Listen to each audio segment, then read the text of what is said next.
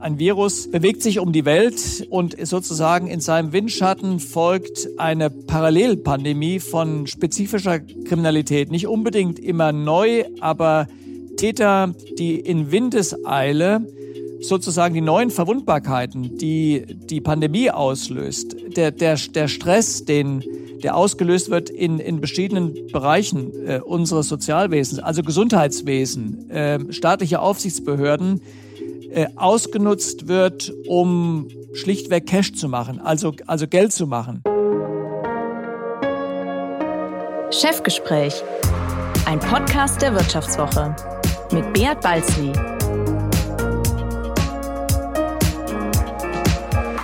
Ja, herzlich willkommen zu einer weiteren Folge des Vivo Podcast Chefgespräch. Mein Name ist Beat Balzli und ich bin der Chefredakteur der Wirtschaftswoche. Tja, heute ist es wieder mal soweit. Ich muss mich outen. Meine Schwächen für Fischstäbchen und schwedische Kultautos der Marke Saab sind bereits bekannt. Mein leidenschaftliches Interesse für Wirtschaftskriminelle noch nicht. Die dunkle Seite des Geldes hat mich schon immer fasziniert. Das organisierte Verbrechen operiert längst wie multinationale Konzerne grenzüberschreitend und beinahe grenzenlos profitabel. Früher handelte die Mafia mit Kokain und Kalaschnikows, heute kommen gestohlene Daten aus Hackerangriffen und gefälschte Impfstoffe gegen Corona dazu. Die Erträge werden über ein globales Schattensystem reingewaschen, womit wir bei meinem heutigen Gast wären. Er ist sozusagen der Chef der Weltpolizei. Kriminelle sind sein Leben. Zuerst jagte Jürgen Stock sie als Kommissar, dann als Vizepräsident des Bundeskriminalamtes und heute als Generalsekretär von Interpol, der internationalen Polizeiorganisation mit Sitz im französischen Lyon und 194 Mitgliedstaaten inklusive China und Russland. Herr Stock, schön, dass Sie heute bei mir zu Gast sind. Guten Tag, ich freue mich, bei Ihnen zu sein, virtuell zumindest. Herr Stock, bevor wir in die menschlichen Abgründe schauen und Sie mir am Ende dieses Podcasts Ihren größten Traum verraten, muss ich mal in Ihre Jugend zurückblättern. Haben Sie damals im Fernsehen zu viele Derrick und Colombo-Krimis geschaut oder warum wollten Sie unbedingt Kommissar werden? Ich glaube, dass damals äh, mein Nachbar eine Rolle gespielt hat, der bei der Polizei war und über seinen interessanten, spannenden Berufsalltag berichtet hat. Das war, glaube ich, meine Neigung damals, äh, etwas zu machen, das äh, ja im weitesten Sinne in der jugendlichen Vorstellung mit, mit Action und, und Dynamik zu tun hat. Äh, und äh, es hat damit zu tun gehabt, dass ich nach der Schule zunächst keinen Appetit auf Universität hatte und dann habe ich eine Bewerbung geschrieben für die Kriminalpolizei äh, in Hessen, für den mittleren Dienst und dann nicht als Kommissar begonnen nach der Zulassung, sondern als Kriminalmeister auf Probe. Also gar mehr eine Frage von, von Gelegenheiten als von einer richtigen strategischen Planung. Und die Krimis haben wahrscheinlich dabei auch eine Rolle gespielt, in der Tat. Aber wie muss ich mir das vorstellen mit dem Nachbarn? Also man hat dann nachbarschaftliches Grillen und während er so die Bratwurst wendet, erzählt er Ihnen damals noch sehr jung die, äh, die abenteuerlichsten Polizeigeschichten oder was? Genau, er hat aus seinem polizeilichen Alltag berichtet, äh, Fahndung, Ermittlung, Festnahme, Durchsuchung. Äh, und das fand ich äh, damals reizvoll. Was hat Sie am meisten beeindruckt? Können Sie sich noch erinnern an eine Geschichte, die er erzählt hat? Äh, aus der Zeit, ähm, mein Nachbar war damals bei der Schutzpolizei, das war sozusagen das Alltagsleben eines Streifenpolizisten, der mit, mit sehr verschiedenen ja, Realitäten, Wirklichkeiten des Lebens konfrontiert ist, nicht nur mit den schönen Seiten, sondern eben auch mit den Schattenseiten. Das bringt der Polizeiberuf mit sich. Abweichendes Verhalten hat mich später auch interessiert, als ich dann einen Abstecher in die Wissenschaft gemacht habe. Und das war wahrscheinlich damals Teil des Faszinosums ähm, und auch natürlich die damit äh, verbundene Abwechslung, die der Beruf ähm, des Polizeibeamten, der Polizeibeamtin äh, auch heute noch mit sich bringt. Abweichendes Verhalten, gutes Stichwort, das interessiert auch Journalisten immer am meisten, die, die aus der Reihe tanzen. Was hat eigentlich Ihre Familie gesagt zum Polizeiwunsch? Gab es da irgendwie auch familiär Vorbelastung oder sind Sie die erste Polizistin in der Familie? Ich bin der erste Polizist in der Familie und äh, bei meinen Eltern ist das damals auf Zustimmung gestoßen. Das ist äh, ein Beamtenberuf, der ist äh, sicher. sicher, der verspricht geregeltes Einkommen. Eigenes Häuschen. Der hat, äh, der hat eine gute Anerkennung. Wir freuen uns ja heute auch darüber, dass gerade in Deutschland äh, Vertrauen in die Polizei besteht, hohes Vertrauen seitens der Bevölkerung. Ich glaube, auch heute rangiert Polizei wenn man jugendliche ähm, Schulabsolventen fragt, was habt ihr später mal vor, rangiert, glaube ich, Polizei immer noch ziemlich weit oben. Also von daher war das bei mir wahrscheinlich eine ganz normale äh, Entwicklung, wenn ich das so formulieren darf. Ja, mich hat das kurzzeitig auch mal interessiert, aber dann habe ich mir gesagt, mein Gott, da erfährst du so viel tolle, spannende Sachen und du darfst nicht darüber reden. Da ich dachte, okay, werde trotzdem Journalist. Was muss ich mir eigentlich vorstellen? Welches Menschenbild entwickelt man über die Jahre, wenn man es eigentlich nur mit Verbrechern zu tun hat? Wird man über kurz oder lang automatisch zum Zyniker?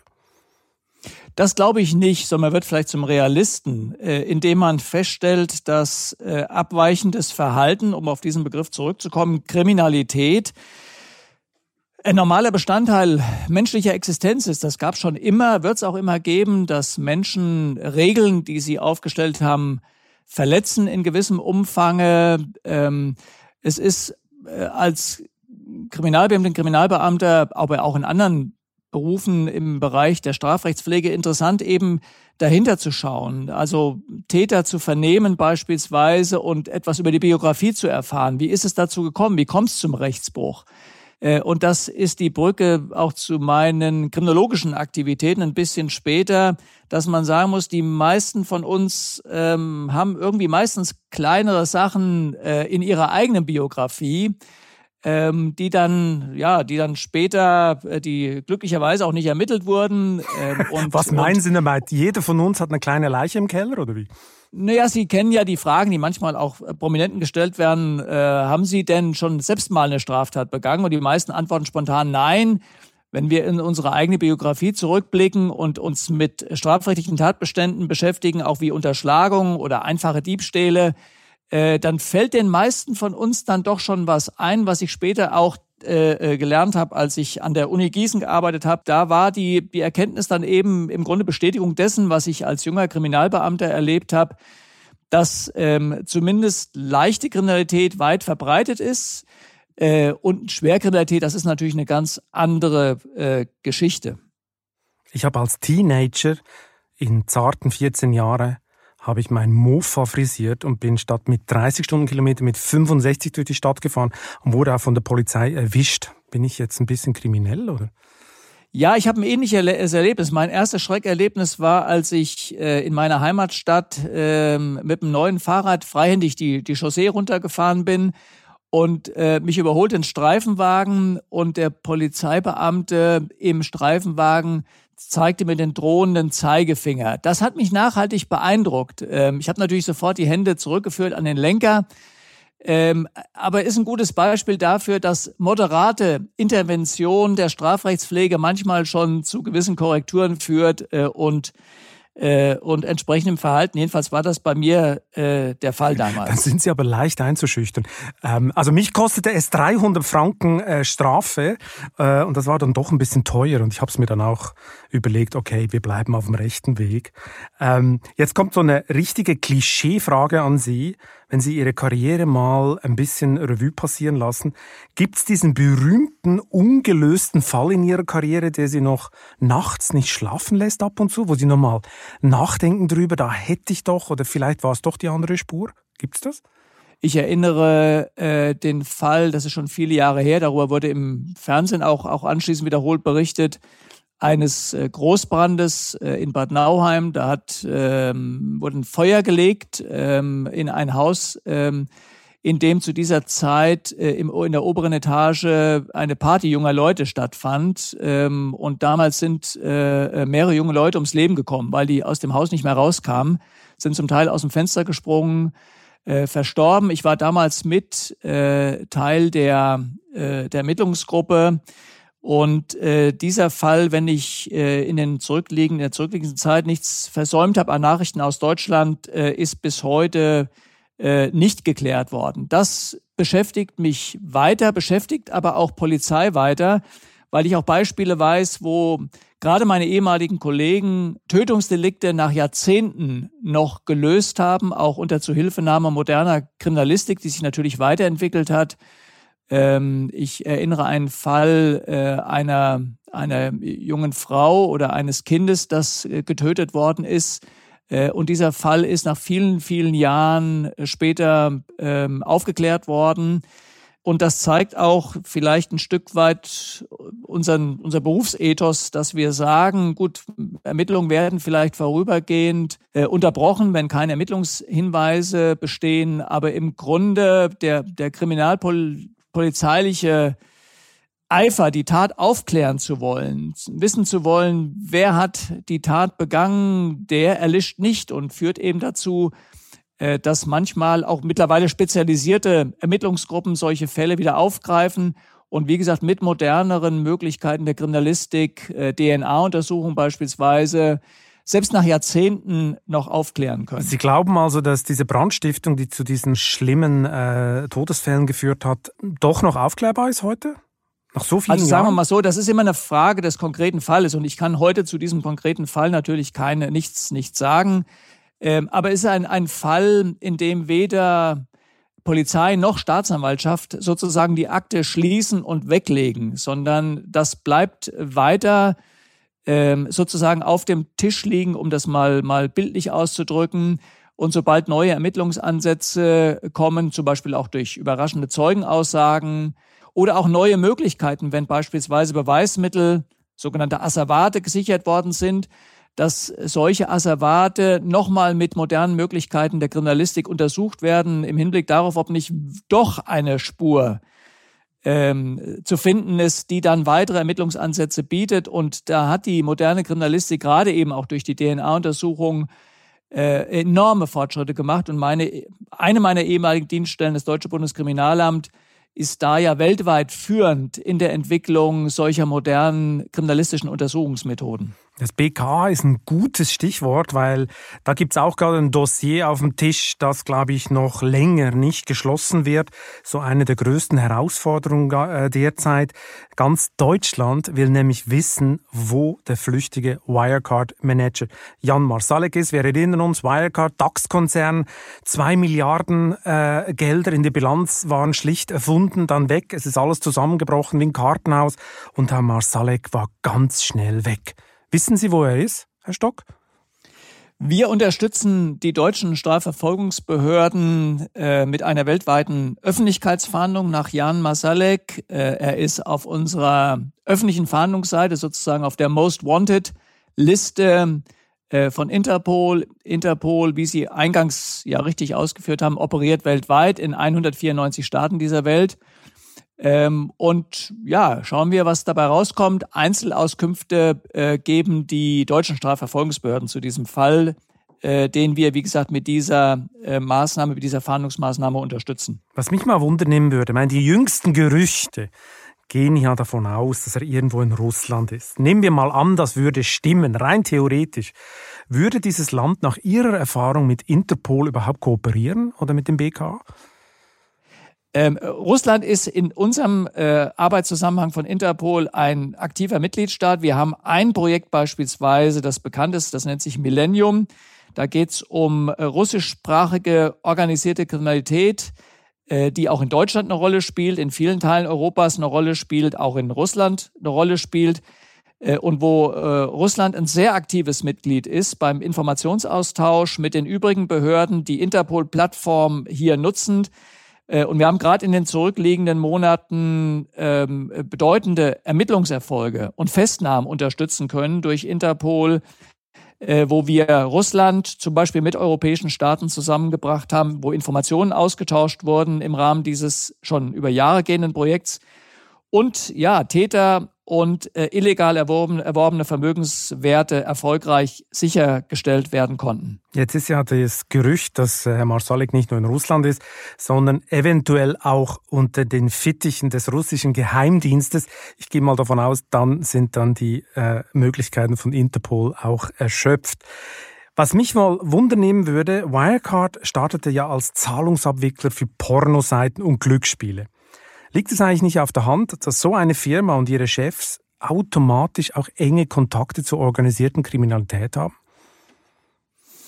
Also ob das, ob das nahe liegt, äh, weiß ich nicht. Wir werden tätig als Interpol ähm, aufgrund eines Ersuchens, das wir von unseren sogenannten nationalen Zentralbüros bekommen. Das ist für Deutschland das Deutsche Bundeskriminalamt. Diese nationalen Zentralbüros wenden sich an Interpol mit ganz konkreten Unter äh, äh, Ersuchen um Unterstützung von bestimmten Ermittlungshandlungen. Das heißt, der Ausgangspunkt unserer Aktivitäten ist normalerweise ein entsprechendes Ersuchen der Mitgliedstaaten.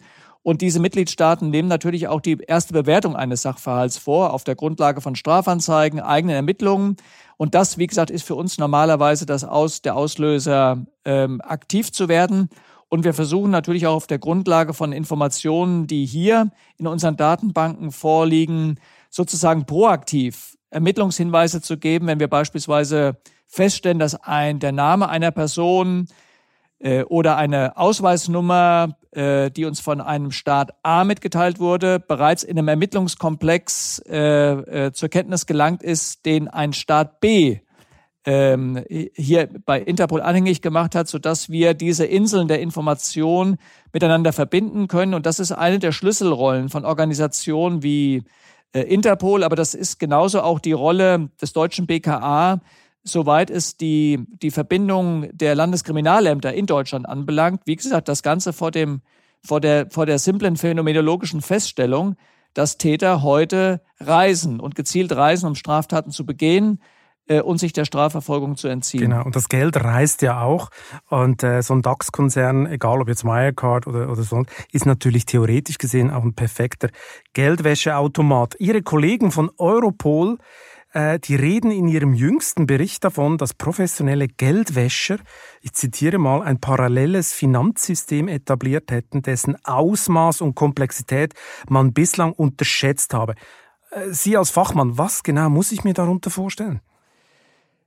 Die Täter der organisierten Kriminalität sind, sind äh, stark, verfügen über enorme finanzielle Ressourcen auch. Wir haben ein Projekt beispielsweise begonnen vor einiger Zeit mit starker Unterstützung Italiens, aber auch Deutschlands, das sich mit der Drangheta, also italienischer organisierter Kriminalität beschäftigt. Äh, und die Schätzungen äh, belaufen sich auf ungefähr 50 Milliarden Euro, die diese kriminelle Organisation Jahr für Jahr, Jahr äh, einsteckt. Also es gibt vielleicht eine Vorstellung, über welche Summen wir reden, aber auch über welche Finanzkraft wir reden bei solchen kriminellen Organisationen.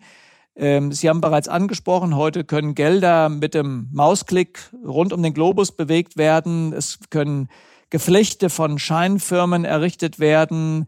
Äh, jetzt kommt noch das Element dazu der sogenannten Cryptocurrencies, also Kryptowährungen, die genutzt werden können, beispielsweise bei sogenannten Ransomware-Attacken, wenn Firmen ähm, erpresst werden, die IT-Infrastrukturen von, von Firmen lahmgelegt werden mit dem Hinweis, wenn du uns ein gewisses Lösegeld bezahlst, in Bitcoin beispielsweise, dann geben wir dir die Schlüssel, um deine Dateien wieder zugänglich zu machen. Also das heißt, das ist in der Tat ein höchst komplexes Geschehen, äh, was auch bedeutet, dass wir auf der Ebene der Strafverfolgung heute äh, Experten brauchen, die zu meiner Zeit, an die zu meiner Zeit niemand gedacht hat, aber auch gerade die Zusammenarbeit mit der Privatwirtschaft heute hier an der Tagesordnung ist, um diese Komplexität zu durchschauen. Aber was mich wundern würde, Herr Stock, was ich mich wundern würde, wenn man von einem parallelen Finanzsystem redet, dann bedeutet das ja, die klassischen Banken sind vorsichtiger geworden, oder? Nicht mehr wie vor 30 Jahren, wo man in der Schweiz einfach mit dem Koffer äh, reingelaufen ist in die Bank. Also es ist ja nicht mehr die klassische Bank. Es läuft ja über andere Wege. Wie kann das funktionieren, wenn, wenn die Polizei aufpasst oder die Fahnderkreise? Oder muss ich mir vorstellen, dass auch viel Korruption herrscht in den Behörden, in der Polizei, damit so ein globales Schattensystem überhaupt aufgebaut werden kann? Weil, das ist ja eigentlich, ist ja eigentlich schwierig, oder? Unter jedem Radar durchzusegeln. Naja gut, das ist natürlich auch wahrscheinlich schlichtweg ein, ein, ein Mengenproblem letztlich. Also Sie, Sie wissen ja, wir haben auch mit, mit, mit äh, großer politischer äh, Entschlusskraft im Grunde sind ja Regelwerke geschaffen worden in den vergangenen Jahren, mit denen man versucht, diese illegalen Finanztransaktionen äh, äh, zu erkennen. Die Investition von illegalen erworbenen Geldern in den legalen Finanzkreislauf, also Geldwäsche ist das, Schlusswort, äh, das, das Schlüsselwort, äh, zu entdecken. Also die Verdachtsanzeigen beispielsweise, die, die global agierenden sogenannten Financial Intelligence Units, die sich bemühen, äh, auch den internationalen Informationsaustausch zu betreiben. Da gibt es eine Egmont Group, da gibt es Interpol. Wir haben gerade vor einigen Monaten eine neue Taskforce gegründet ähm, mit der Hilfe von von ähm, Mitgliedstaaten, die als Finanzstandorte äh, eine bedeutende Rolle spielen. Also wir haben, wir haben ein, ein Mengenproblem, wir haben ein Komplexitätsproblem. Das Ganze geht heute in, in Windeseile, lassen sich heute Gelder transferieren. Das Ganze ist global, was an sich schon eine Herausforderung für den internationalen Informationsaustausch darstellt. Und obwohl auch, auch Firmen, wie wir ja wissen, in den letzten Jahren viel investiert haben über in ihre Compliance-Systeme, äh, auch, auch die Auflagen, die gesetzgeberischen Auflagen enorm zugenommen haben, stellen wir im Ergebnis fest, äh, und diese Zahlen bestreitet, glaube ich, auch niemand ernsthaft, dass wahrscheinlich global gesehen vielleicht nur irgendwas um zwei bis fünf Prozent, ich nenne mal eine Zahl, die, die kolportiert wird, der kriminellen Erlöse ähm, sichergestellt werden, vom Markt genommen werden. Äh, und das zeigt einerseits die Dimension. Wir reden über Milliarden, wir reden über äh, Multimillionen kriminelle äh, Zweige in verschiedensten Ermittlungsbereichen oder Deliktsbereichen. Äh, und wir, wir reden eben über ein globales Finanzsystem, über die Möglichkeit, ohne Probleme heute in allen Ecken der Welt äh, Gelder zu investieren, sie zu transferieren. Äh, und das ist für, für das, das, das globale Verfolgungssystem bei Polizei, Justiz, Verwaltungsbehörden äh, ohne Zweifel ähm, eine Herausforderung, weil wir ja primär noch auch national ausgerichtet sind und die, die, die, engere Kooperation, die enge Kooperation dieser verschiedenen Behörden, also in Deutschland die Polizei, die Steuerbehörden, die Finanzbehörden, die Verwaltungsbehörden, das ist heute Bestandteil jeder äh, vernünftigen Strategie, Konzeption in der Bekämpfung von organisierter Kriminalität, insbesondere Wirtschaftskriminalität. Aber offenbar reicht's nicht. Und mal fünf Prozent, das klingt ja wie eine Offenbarung seit. Also der, die Abschreckungswirkung äh, der polizeilichen Fahndung ist beinahe null, oder? Wenn ich zum Beispiel sehe, äh, die Kokainschwemme, die über Europa äh, äh, schwappt. Inzwischen steckt das Kokain in der Hälfte der Bananenkisten, die bei Aldi ankommen, natürlich irrtümlicherweise. Also es ist so eine Riesenschwemme, also offenbar wird man dem Ganzen nicht Herr. Ist die Polizei einfach total überfordert oder die Mafia ist einfach besser? Ich glaube, das ist keine Schwemme, ähm, weil Schwemme würde bedeuten, das gab's vor fünf, zehn Jahren, äh, gab's das nicht. Das glaube ich nicht. Wir haben natürlich neue ähm, Entwicklung auf der einen Seite, Cybercrime, auch wenn ich mir ältere Zeitungsberichte angucke, die ich aufgehoben habe, die vielleicht zehn Jahre alt sind, da sind im Grunde dieselben äh, Themen diskutiert worden, aber zu der Zeit war vielleicht die Bedrohung kam noch mehr aus irgendwelchen ja, Garagen oder irgendwelchen Zimmern von irgendwelchen Schraubern, die die, die Systeme angegriffen haben. Die, das hat sich insoweit weiterentwickelt, als wir heute äh, über hochspezialisierte kriminelle Netzwerke äh, reden, die beispielsweise auf versteckten Foren im Internet zusammenkommen. Äh, und wir haben auf der anderen Seite Deliktsphänomene, Sie sprachen den Drogenhandel an, ja, bei dem sich trotz vieler Bemühungen äh, der Strafverfolgungsbehörden international im, im Kern nicht furchtbar viel geändert hat. Sie weisen zu Recht darauf hin, auch übrigens unter den Bedingungen der Pandemie, dass äh, der, der Drogenschmuggel beispielsweise von Südamerika in Richtung Europa nach wie vor äh, vielleicht nach einigen Störungen am Anfang nach wie vor unvermittelt weiterläuft, auf allen Ebenen. Also die Lieferkette steht. Ja, die Lieferkette steht, die Lieferkette ist höchst dynamisch, die Lieferkette geht mal über Region A, mal über Region B. Wir haben mal kleinere Schiffe, die transportieren, selbst Yachten, die transportieren. Zugegebenermaßen, ähm, wir, wir haben ein Mengenproblem, in der Tat. Und die Mafia ist einfach schon sehr gut aufgestellt offensichtlich. Es gab ja kürzlich den Fall äh, in Holland, wo man einen Container festgemacht hatte, der eigentlich auf dem Weg nach Hamburg war.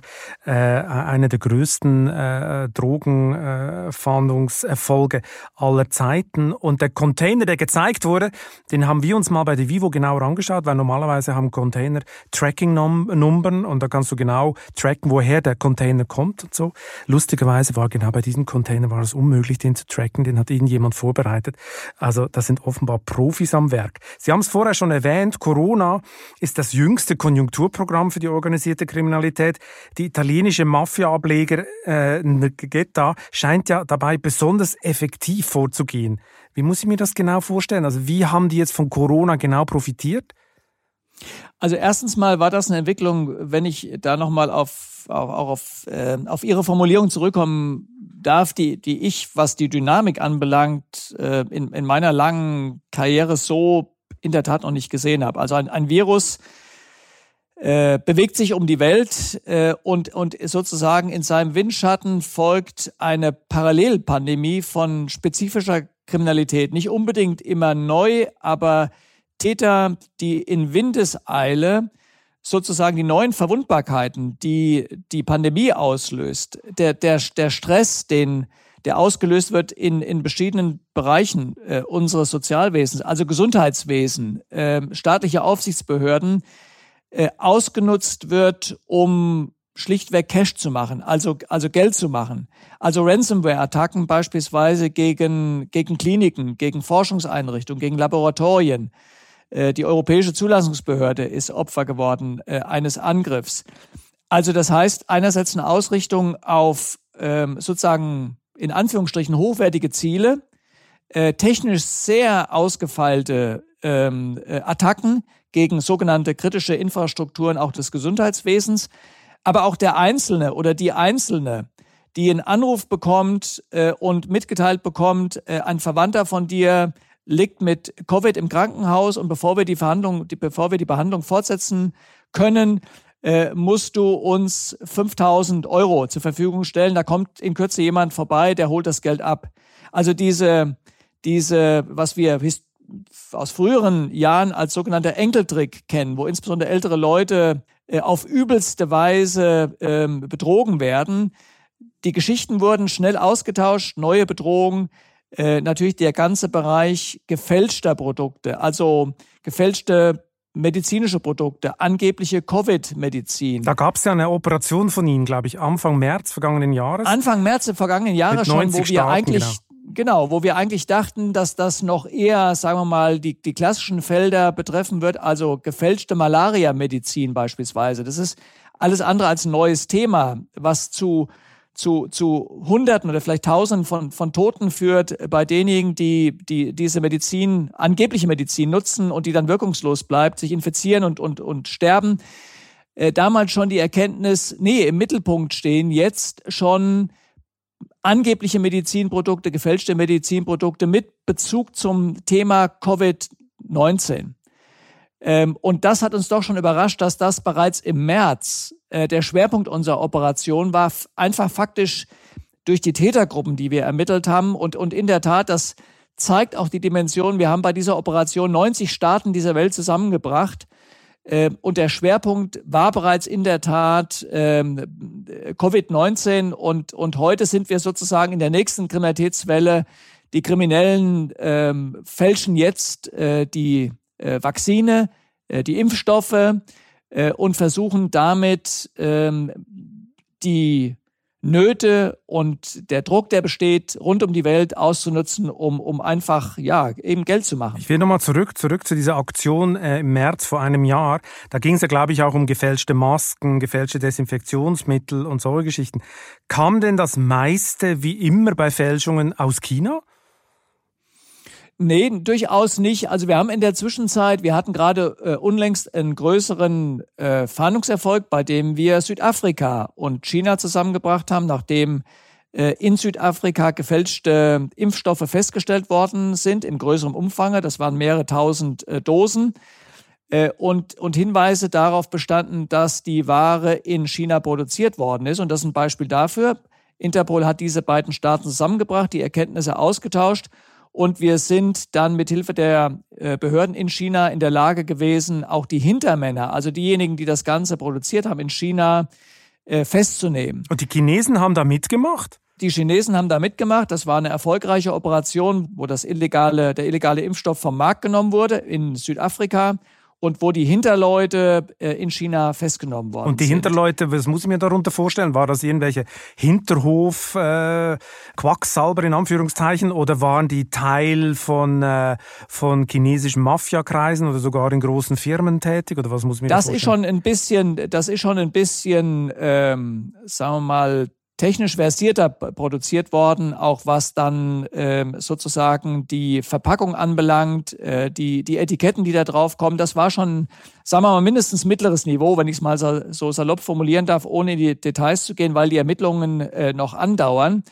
Äh, und es ist ganz klar, dass im Moment natürlich hauptsächlich die Märkte gefährdet sind, die kein gut entwickeltes Gesundheitssystem haben, die da eher schwächer aufgestellt sind, die keine gute ähm, äh, Lieferkette äh, haben, die man leichter kriminell infiltrieren kann. Die Staaten, wo Korruption eine größere Rolle spielt, Sie hatten das ja auch in einem, im anderen Zusammenhang angesprochen. Das heißt, da, wo der Impfstoff oder wo die Impfungen jetzt beginnen in den Staaten, weil wir wissen ja, viele haben noch gar nicht begonnen, da haben wir die Staaten auch nachdrücklich darauf hingewiesen, ihr müsst die Lieferketten sichern, sonst wird äh, die organisierte Kriminalität versuchen einzudringen und mit gefälschten Produkten äh, auf den Markt zu kommen. Und wir haben natürlich auch den Bereich äh, nochmal das Internet, also sozusagen die, die Darknet-Foren, wo wir auch schon festgestellt haben in Einzelfällen, dass das gefälschte angebliche Vakzine äh, auch dort schon äh, angeboten worden sind. Das spricht ja dafür, dass Afrika zweimal Opfer wird. Also erstens haben sie noch keinen Impfstoff und wenn sie einen kriegen, dann ist er oft gefälscht. Hat denn äh, diese Bande aus China, die das nach Südafrika verkauft hat, der Stoff wurde doch sicher nicht nur nach Südafrika verkauft. Haben Sie da noch weitere Spuren gefunden in andere Länder?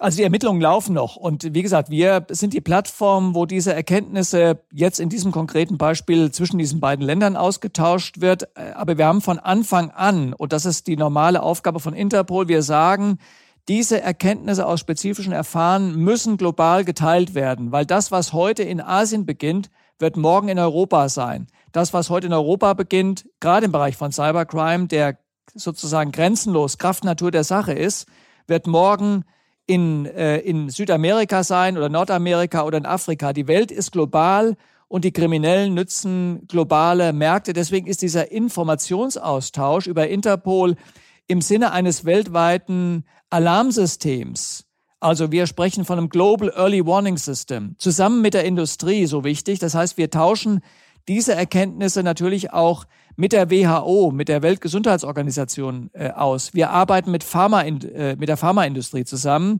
um, um diese Informationen schnell auszutauschen und in, unsere, in unser Frühwarnsystem einzuspeichern oder, oder und in das Frühwarnsystem der Industrie, damit nach Möglichkeit solcher Missbrauch im Ansatz verhindert werden kann, weil Prävention ist das wichtigste, äh, erfolgreiche Strafverteidigung, äh, Strafverfolgung äh, ist natürlich auch wichtig, damit äh, die von Ihnen bereits angesprochene abschreckende Wirkung entsteht, damit die Täter wissen, wir versuchen unser Möglichstes, sie hinter Schloss und Riegel zu bringen.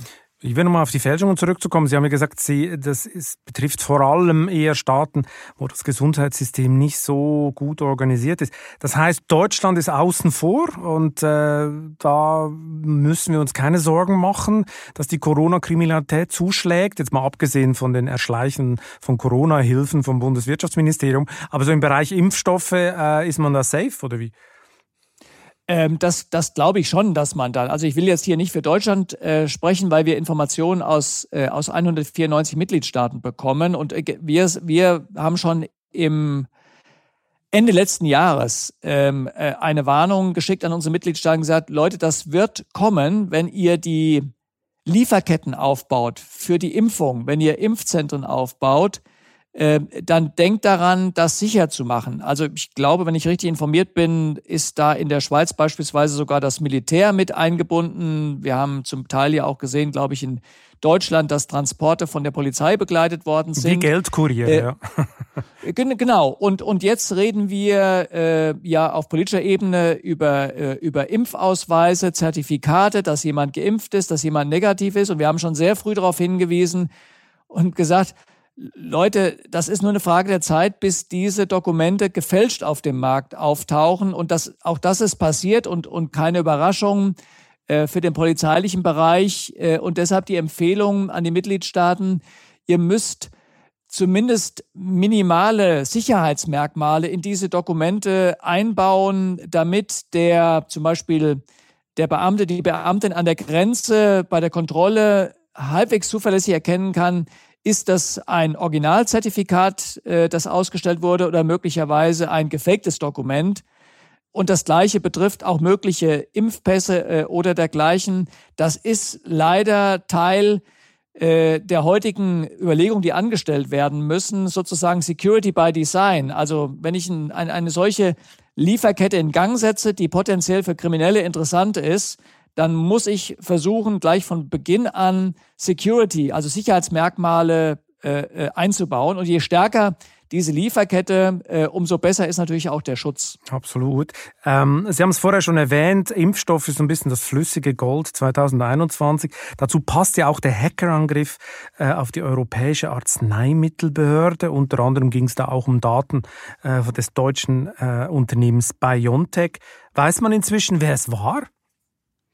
Also laufende Ermittlungen äh, kommentiere ich grundsätzlich nicht. Ähm, dass der Schade. Angriff, äh, dass der Angriff, ja, weil wir die Ermittlungen äh, hier nicht führen, federführend. Äh, also Interpol ermittelt nicht selber. Vielleicht auch das nochmal klarstellen. Wir haben keine Exekutivbefugnisse, also die manchmal in, in, in Krimis äh, erscheinen, das erscheinende Bild, da ist der Interpol-Ermittler, der reist um die Welt und der, der klärt die Cold Cases. Äh, das ist äh, Illusion mit der, mit der Wirklichkeit stimmt das nicht überein. Das heißt, wir werden tätig auf Ersuchen der Mitgliedstaaten. Die Mitgliedstaaten führen die Ermittlungen und deswegen sprechen die normalerweise auch für die Ermittlungen. Aber wie gesagt, das Ganze ist natürlich nicht überraschend gewesen, weil diese Ransomware-Attacken, diese, äh, diese Attacken gegen die kritischen Infrastrukturen des Gesundheitswesens, das war vorauszusehen. Davor hat nicht nur äh, äh Interpol gewarnt.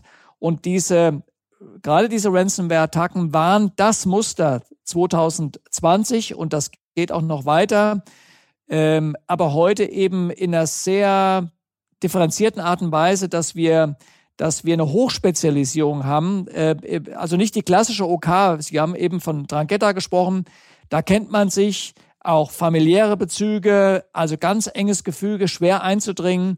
Im Bereich Cybercrime haben wir eher das Gegenteil, dass man sich auf Darknet-Foren äh, trifft, dass man seine hochspezialisierten Dienste anbietet, äh, inklusive ein Rating, das man bekommt, also eine Bewertung von anderen Kriminellen, ob der kriminelle Service, den man schon mal erbracht hat, ob der zuverlässig ist oder nicht. Und da ergeben sich sozusagen die, die, also mal altertümlich hätte ich fast gesagt, besprochen, da bringen, da, da, da kommen Banden zusammen, da entstehen Strukturen vorübergehend, um bestimmte Ziele zu attackieren und danach geht man wieder sozusagen virtuell auseinander und organisiert sich neu für die nächste Attacke. Okay, ja, das, das Hacking-Dienstleistungen äh, werden bewertet wie auf Amazon äh, irgendwelche Produkte. Genau, das sind sozusagen äh, die, die gelben Seiten, die da angeboten werden, die Hochspezialisierung, zum Beispiel äh, in Netzwerke von, von Unternehmen beispielsweise einzudringen, ist eine der Spezialisierungen. Die Malware zu programmieren ist eine der Spezialisierungen. Die kriminelle Erlöse irgendwann in Cash umzuwandeln ist eine der kriminellen Dienstleistungen. Und die werden auf diesen Foren angeboten mit, mit Ratings, also sozusagen Cybercrime as a Service, als Serviceangebot. Das ist die Herausforderung und auch das, um auf diesen Punkt nochmal zurückzukommen, den wir eingangs besprochen haben, trägt dazu bei, dass Ermittlungen im Bereich Cybercrime komplex sind. Das ist eine völlig andere Polizeiwelt als die, die ich damals äh, in den frühen 1980er Jahren bei der hessischen Polizei gelernt habe. Oder als Sie freihändig mit dem Fahrrad runtergefahren sind, die Straße runtergefahren sind. Genau, ähm, heute wäre mein Fahrrad wahrscheinlich mit dem Internet verbunden. So ist es, genau. und die äh, Kriminellen so. hätten sie nachher geklaut. Ich habe noch eine Frage. Vielleicht kann man mein Fahrrad sogar angreifen. Ja, Wenn ich auf dem Fahrrad und ich radel viel durch die Gegend, äh, vielleicht kann man ohne Zweifel, das wissen wir ja, kann mein mit dem Internet verbundenes Auto angegriffen werden und in der, in der Zukunft vielleicht auch mal mit dem Internet verbundenes Fahrrad. Genau. Jetzt sind ja viele Firmen betroffen von diesen Sachen und äh, viele Firmen entdecken im Nachhinein, wir haben die Gefahr vielleicht unterschätzt, aber viele Firmen wollen ja auch gar nicht drüber reden, oder? Es ist eine riesige Dunkelziffer in dieser Cyber-Crime-Welt. Äh, also ganz, ganz viele Sachen kommen nie ans Tageslicht, vor allem auch Firmen, die erpresst werden. Äh, Sie haben es vorher im Gespräch schon mal ein bisschen erwähnt, die dann erpresst werden. Gegen Bitcoins kriegen Sie dann Ihre Daten wieder zurück. Wie routiniert läuft das inzwischen ab? Ist es sind das ab und zu mal ein Fall oder ist es inzwischen die Regel, diese Erpressungsversuche? Die Erpressungsversuche sind äh, der Trend 2020 und das setzt sich fort auch in diesem Jahr 2021. Ransom, sogenannte Ransomware, also diese Erpressungssoftware, mit der Firmennetzwerke oder auch die Netzwerke von Behörden, Polizeidienststellen, äh, Universitäten, Gerichte, wir erinnern alle die prominenten Fälle, die es ja auch in Deutschland gab, das ist immer noch der Trend äh, im Bereich der Cyberkriminalität, heute stärker spezialisiert, technisch sehr versiert, in der Zukunft auch übrigens ähm, äh, kritische, no, nicht kritische, Artificial Intelligence, also künstliche Intelligenz nutzend bei, bei den Versuchen, in diese Netzwerke einzudringen. Also der Computer wird den Computer angreifen, oder? Genau, das ist nach wie vor das Thema. Äh, aber es ist natürlich nicht nur ein technologisches Thema, sondern wie Sie richtig sagen, wir brauchen mehr Awareness, immer noch mehr Awareness auf der Seite der, der Unternehmensführer, der Führung. Also wir reden immer von der äh, von der Chefebene oder Chefinnenebene, wo das Thema äh, auf der Tagesordnung sein muss, weil meine Erfahrung, was ich so höre im Gespräch mit, mit Firmenvertretern, ist häufig noch, ja, wir sind, wir machen einiges, äh, aber der richtige, die richtige Aktion beginnt, wenn die Firma das erste Mal Opfer einer solchen Attacke geworden ist. Dann stellt man plötzlich fest, unser Alarmsystem war okay, aber es war nicht gut. Unsere Mitarbeiter sind gelegentlich mal informiert worden, aber nicht in der Häufigkeit und mit der, mit der Aktualisierung, die der Angriffssituation äh, gerecht werden kann. Also braucht es mehr Unser, Aufmerksamkeit. Das ist mein Appell bei jeder sich bietenden Gelegenheit, dass dieses äh, organisationsweite Verständnis, wo liegen die Risiken und, und was müssen wir tun, was müssen wir ständig aktualisieren. Wenn wir da nicht ein neues Bewusstsein entwickeln, dann wird die Zahl dieser erfolgreichen Attacken weiter zunehmen. Und das Gleiche übrigens betrifft unser privates Leben, äh, in dem ja das Mobiltelefon, der Computer eine immer größere Rolle spielt. Und natürlich, wir, wir auch alle vielleicht aus persönlicher Erfahrung, wenn wir mal ernsthaft reflektieren, sagen, laden wir dann immer die neueste, das neueste Sicherheitsupdate auf? Haben wir immer die neueste Antivirus-Software und die ganzen Patches, die gemacht werden müssen? Ähm, ähm, sind wir kritisch bei dem, bei der E-Mail äh, auf den Anhang drauf zu klicken, wenn wir nicht genau wissen, wo kommt diese E-Mail her. Äh, also all das sind Themen, die wir noch viel stärker in unser Bewusstsein bringen müssen, sei es wir als Individuen, als Privatleute, die angegriffen werden können, oder sei es als kritische Infrastruktur der Gesundheitsvorsorge, der Stromversorgung ähm, äh, oder was auch immer das Thema ist. Herr Stock, was mich vor allem interessiert bei dieser Frage ist, wie wäscht man eigentlich schmutzige Bitcoins, wenn so eine Erpressung erfolgreich war? Ich meine, die Leute, die diese Bitcoins dann erhalten, müssen ja gucken, dass sie die Spuren verwischen, dass sie diese, dass sie das loswerden, dass sie da keine Spuren hinterlassen. Wie macht man das? Auch das ist Teil sozusagen der Arbeitsteilung äh, auf den kriminellen Plattformen Cybercrime as a Service. Also so wie es Experten gibt, die ihnen heute den Zugang äh, in Anführungsstrichen zu einem bestimmten Unternehmen legen äh, durch entsprechende Intrusion, also sozusagen Eindringen in das Firmennetzwerk, Netzwerk, die die äh, die Schadsoftware programmieren, die das ermöglicht. Äh, genauso gibt es auf der anderen Seite entsprechende Services, die äh, die Bitcoins irgendwann beispielsweise in Cash umwandeln oder die, die Bargeld äh, in den legalen Wirtschaftskreislauf äh, einfließen lassen. Das sind zum Teil auch tatsächlich ähm, riskante Operationen, weil sie auch Möglichkeiten der Strafverfolgung bieten, da reinzugrätschen, wenn ich das mal so formulieren darf. Also das heißt, das Ganze läuft auch hochspezialisiert ab, aber ist Teil des Pakets, äh, auf das Sie heute als Cyberkrimineller im Netz zurückgreifen können, wenn Sie sagen, äh, ich habe selbst die Fähigkeiten nicht, ich will das nicht selber machen, äh, sondern ich nehme dafür einen, einen kriminellen Dienstleister in, in Anspruch. Und es gibt ja Handelsplattformen für Bitcoins und Co. Die Frage ist natürlich, wie sicher sind die oder wie bewusst sind die sich das schon, dass vielleicht auch mal ein Krimineller über ihre Plattform schmutzige Bitcoins äh, abwickelt. Was mich noch wundern nehmen würde, wir haben es vorher von den Firmen gehabt, die sind teilweise überfordert, äh, wenn sie nicht so, wenn sie nicht rechtzeitig äh, sich vorbereiten. Aber jetzt fragt man sich natürlich, wenn selbst Microsoft, wie kürzlich äh, passiert, das Einfallstor für Hacker bei seinem Mailprogramm nicht schließt, monatelang, äh, und das auch viel zu spät dem ganzen Umfeld mitteilt, äh, lässt das ja wenig Spielraum für Hoffnung, so ein bisschen, oder? Naja, es, ähm, es zeigt zumindest, welche Verwundbarkeiten bestehen. Ähm, das ist sicherlich die Erkenntnis, die wir alle aus ähm, derartigen Fällen mitnehmen sollten. Und die Hoffnung, ja, meine Daten sind doch gar nicht wichtig für irgendjemand, für, für, für eine dritte Person. Äh, meine, meine Kronjuwelen in, in meiner Firma, ich bin doch nicht so bedeutend. Also das wird schon irgendwie gut gehen. Ich habe schon genug investiert bei mir, funktioniert das doch einigermaßen gut. Diese Einstellung ist äh, gefährlich, wenn ich das so formulieren darf, vor dem Hintergrund des weltweiten Lagebildes. Ähm, wir sagen manchmal so salopp, ähm, äh, angegriffen zu werden ist keine Frage des Ob, ist eine Frage des Wann. Oder wir sagen manchmal, es gibt nur zwei Kategorien von Firmen. Die, die bereits angegriffen worden sind und es gemerkt haben und die schon angegriffen worden sind äh, und es nicht gemerkt haben. Also das kennzeichnet im Grunde die Situation, dass jeder zumindest diesen Grundschutz etablieren muss. Also so wie wir unser privates Zuhause oder unser Auto auf einem vernünftigen, aber adäquaten Niveau sichern gegen Einbrecher.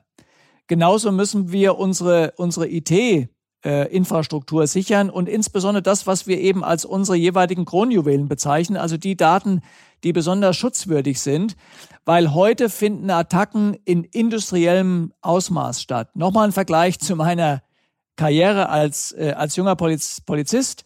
Da war das so, dass der, der Bankräuber, wenn er Serientäter war, äh, sagen wir mal, jede Woche oder jeden Monat losziehen musste und musste die, die, die, die neue Bank überfallen. Oder wir haben heute die, äh, die äh, Angriffe auf Geldautomaten, die gesprengt werden. Da muss der Täter relativ aufwendig immer hinfahren mit allen Risiken am Tatort und dann sozusagen Automat nach Automat sprengen.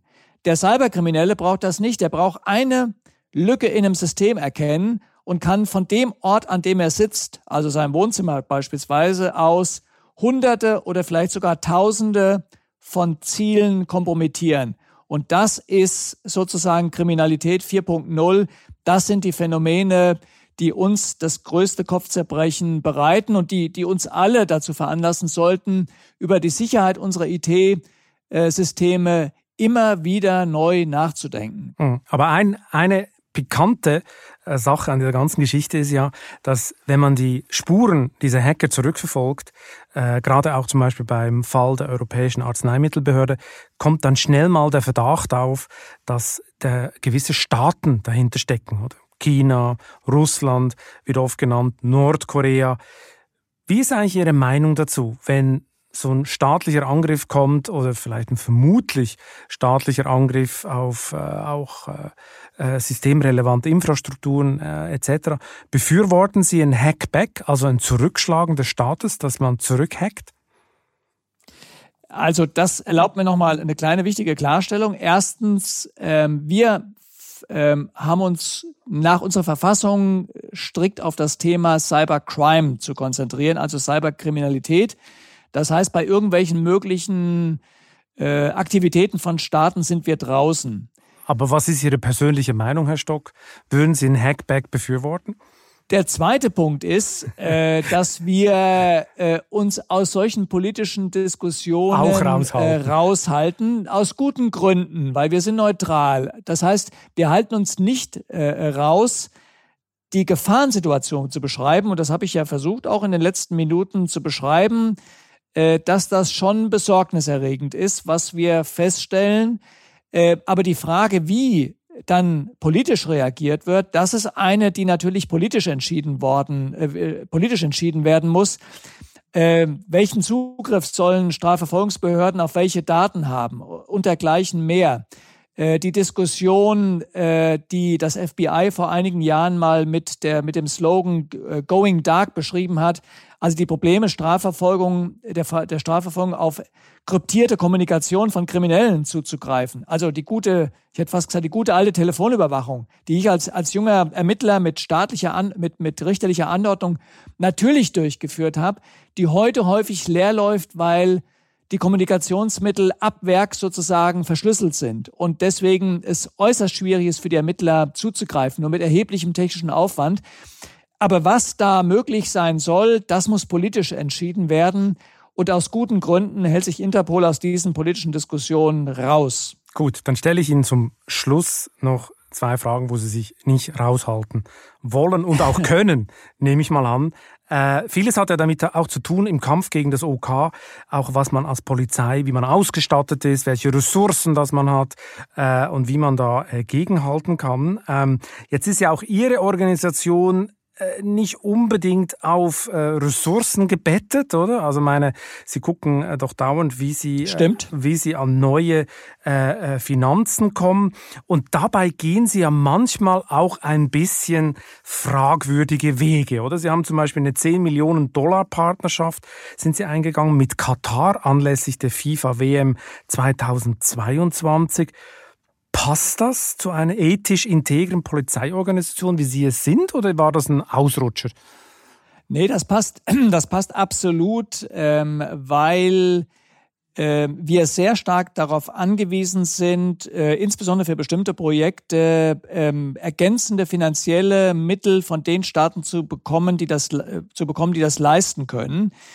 Äh, oder von internationalen Organisationen wie der Europäischen Union beispielsweise, die ein Hauptzuwender äh, ähm, auch ist für ganz bestimmte Projekte, da wo nämlich die Europäische Union beispielsweise im Ausland äh, gewisse Sicherheitsinteressen hat, beispielsweise die, äh, die Bekämpfung des Terrorismus, Syrien, Irak, die Maghreb-Region, äh, diese, diese Punkte.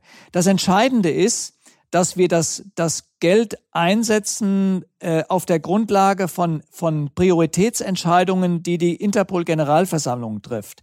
Das heißt, es ist nicht der Staat, der entscheidet, was mit diesem Geld zu passieren hat oder die Europäische Union, sondern es läuft andersrum. Wir diskutieren mit unserer Generalversammlung, mit den Repräsentanten aus 194 Mitgliedstaaten die Interpol-Prioritäten eines laufenden Jahres und sagen beispielsweise, wir, wir äh, wollen einen Schwerpunkt einrichten im Bereich Cybercrime oder im Bereich ähm, des, äh, der Men des Menschenhandels. Äh, und wir brauchen in diesen, in diesen Kriminalitätsbereichen werben wir um zusätzliche Mittel. Und dann können Staaten einsteigen und können sagen, okay, diese Aktivität unterstützen wir mit finanziellen äh, Sonderzuwendungen über den normalen Mitgliedsbeitrag äh, hinaus. Und das läuft in einer sehr transparenten Art und Weise, äh, äh, äh, läuft das von, vonstatten. Das heißt, es ist weder der einzelne Staat noch der Generalsekretär, der das entscheidet. Und dann können sich Mitgliedstaaten von Interpol äh, an entsprechenden Projekten äh, beteiligen. Und soweit ist das ein transparentes äh, und, und offenes äh, Verfahren. Aber bei aller Transparenz, Herr Stock, ja auch entsprechend politisch es, bewertet wird. Es sind 10 Millionen von Katar. Die WM 2022 wollen ganz viele boykottieren, weil Katar alles Mögliche gemacht hat, Menschenrechtsverletzungen. Äh, die, die, äh, die Berichte sind hinlänglich bekannt. Da ist es doch politisch sehr unsensibel von Ihnen, wenn Sie sich mit Katar ins Bett legen und von denen 10 Millionen nehmen, oder?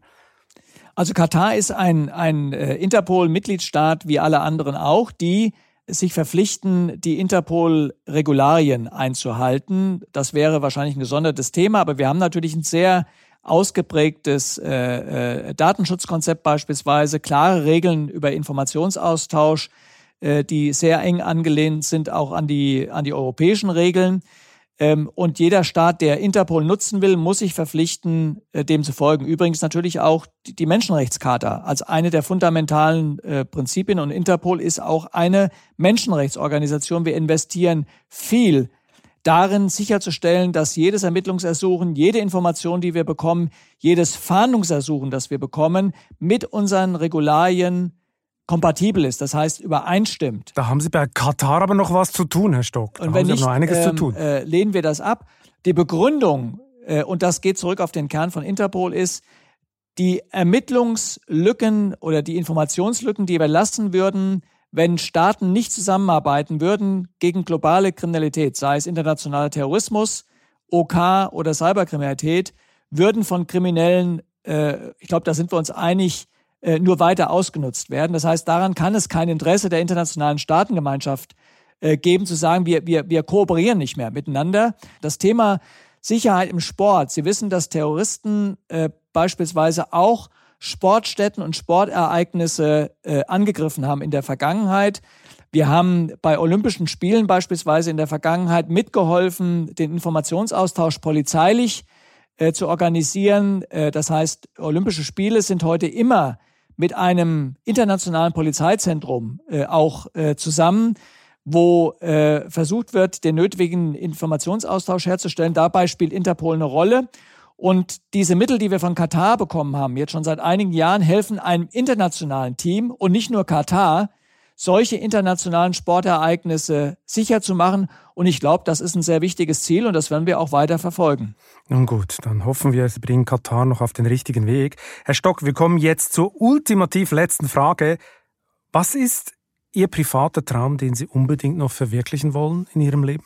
Äh, der private Traum ist äh, im Grunde die Natur. Also vielleicht ein bisschen mehr Zeit haben als ähm, in, der, in der Vergangenheit. Ähm, äh, schlichtweg die Natur, die vor der Haustür liegt, äh, äh, mehr zu erkunden. Mein Amt äh, ist mit dem Privileg verbunden, viele andere Staaten kennenzulernen, andere Kulturen kennenzulernen aber schlichtweg in die Berge gehen, äh, ans Wasser gehen, äh, das ist so ein bisschen noch vielleicht ein Traum, mehr Zeit dafür zu haben. Kann ich gut nachvollziehen. So ein Berg lässt sich auch nicht hacken, da hat es auch keine Cyberkriminellen, oder? Da haben Sie endlich. Ja, aber Sie haben Environmental Crime. Sie haben, äh, das ist ein weiterer großer Bereich. Äh, Kriminelle nutzen auch unsere natürlichen Ressourcen. Also Sie, wir alle kennen die Phänomene Afrika, Asien, illegale äh, Aber Herr Stock, Sie wollten doch abschalten. Sie wollten doch abschalten in der Natur. Ja, also zumindest weitgehend, weitgehend abschalten, in der Tat. Okay, Herr Stock, vielen Dank für das interessante Gespräch. Und, ich danke äh, auch für Ihr Interesse. Ich wünsche weiterhin viel Erfolg bei der Bekämpfung des internationalen Verbrechens. Und wer jetzt von den Themen Daten, Cybersecurity und Software noch nicht genug hat, dem empfehle ich die aktuelle Titelgeschichte der Wirtschaftswoche über den CEO von Deutschlands Software-Schmiede Nummer 1, SAP. Ist Christian Klein der neue Jeff Bezos der Maschinendaten? Ich wünsche viel Spaß beim Lesen und eine gute Zeit bis zum nächsten Chefgespräch. Kritik, Lob und Anregungen wie immer am balzli.vivo.de. Für eine positive Bewertung dieses Podcasts bin ich Ihnen ewig dankbar. Bleiben Sie gesund.